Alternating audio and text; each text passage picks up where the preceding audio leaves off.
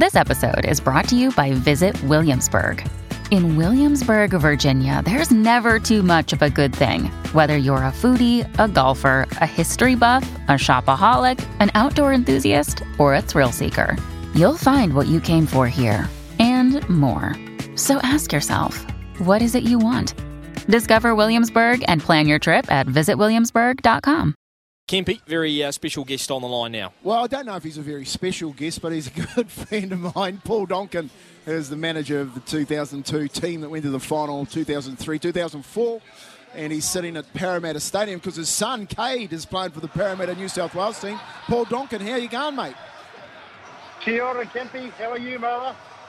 Mate, you're going to have to talk up a little bit. Now, I know you're a big Oh. man. You've probably got a hamburger in your in your hand. Can you put that to the side and talk to us about what a big night this is for Daniel Anderson, mate? Like the Warriors' name in the stadium, and I know how close the two of you are. We've had Ando on the show this week. He's pretty excited, mate. What, what does it actually mean um, when you're sitting over there in Australia and, and having spent some time with Ando? What does it mean to you guys? Oh, it's tremendous, Kempy. Uh, just everything about it.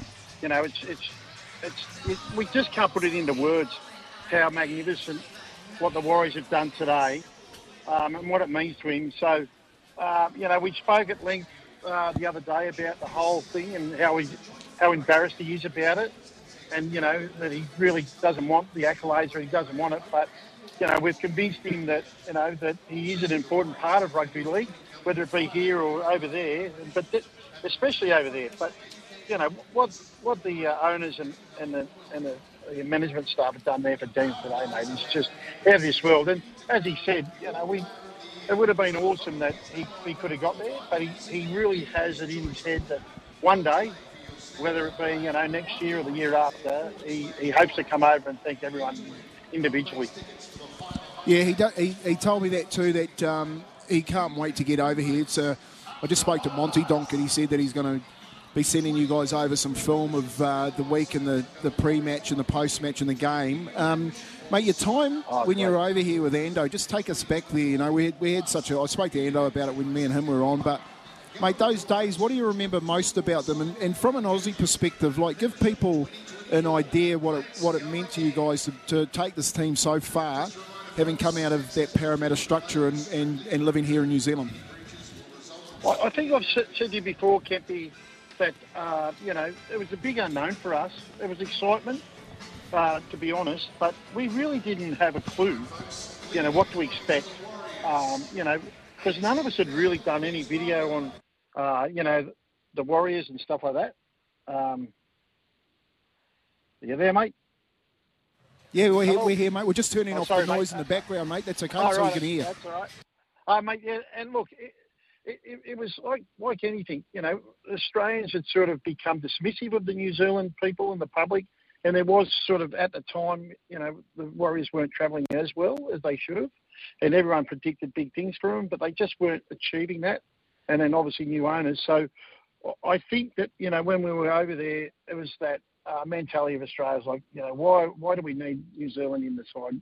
You know, we need to get the Bears back or the New Newtown Jets back, whatever it may be.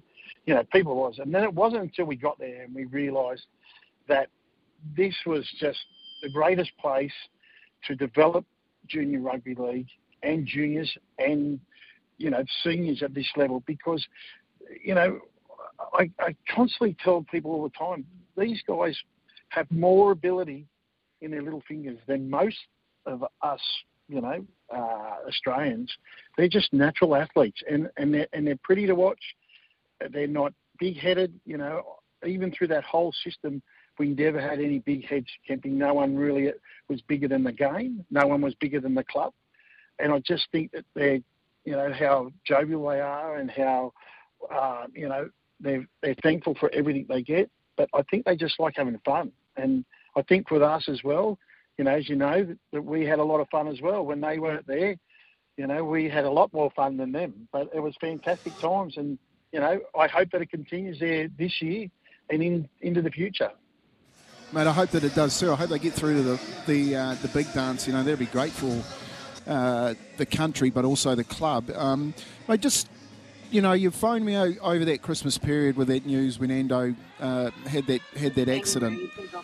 But you know, like the recovery and the and the amount of work that he's put in, can you just give us an understanding of, of what Ando's sort of gone through in the last seven months? It's been horrific, Kempy. The only time I cried was the time that you stole the last donut at lunch. But uh, that phone call, that was, uh, I think it was pretty numbing. You know, when, when we first received the phone call, um, it was sort of something that it was like, you know, the first one was, what? How? What? And then, you know, when it came around, it was just numbing. I, I, I you know, I, I was an out of body experience. We were all just shocked. Um, and then, you know, we obviously couldn't get in to see him because he was struggling for life. Um, you know, so it was only his wife and his uh, immediate family that could see him.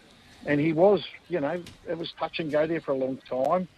Um, but once he sort of realised that he could, you know, do those things like breathe on his own um, and realised that, hey, he's got a challenge ahead of him, that he realised that this wasn't going to stop him. And uh, you know, from from you know, for the first time we saw him, you know, he had nothing. You know, he couldn't move anything. The only thing he could move was his head.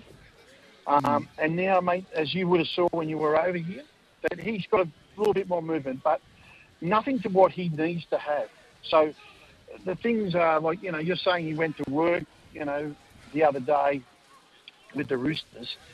That that is that there in itself is the biggest challenge. Like for him to get it, you know, he has it takes people to uh, you know get him out of bed, and then it's you know to dress him.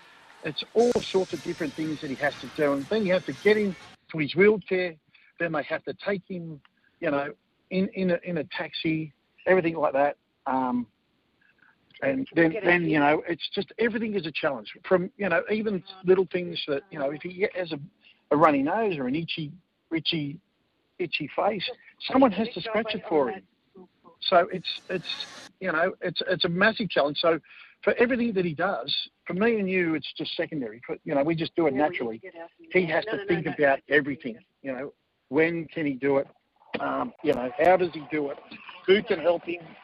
You know, all those type of things is is just challenging. But he never complains about it. I was no. with him last Saturday, and I I spent you know around about four to five hours, and all we did was watch the footy, and we had a couple of bets, you know, and they're just simple things he likes to do. But you know, you have to put the bets on for him, and if you know uh, he wants to change a channel, he can't, so he has to wait. So those things are challenging.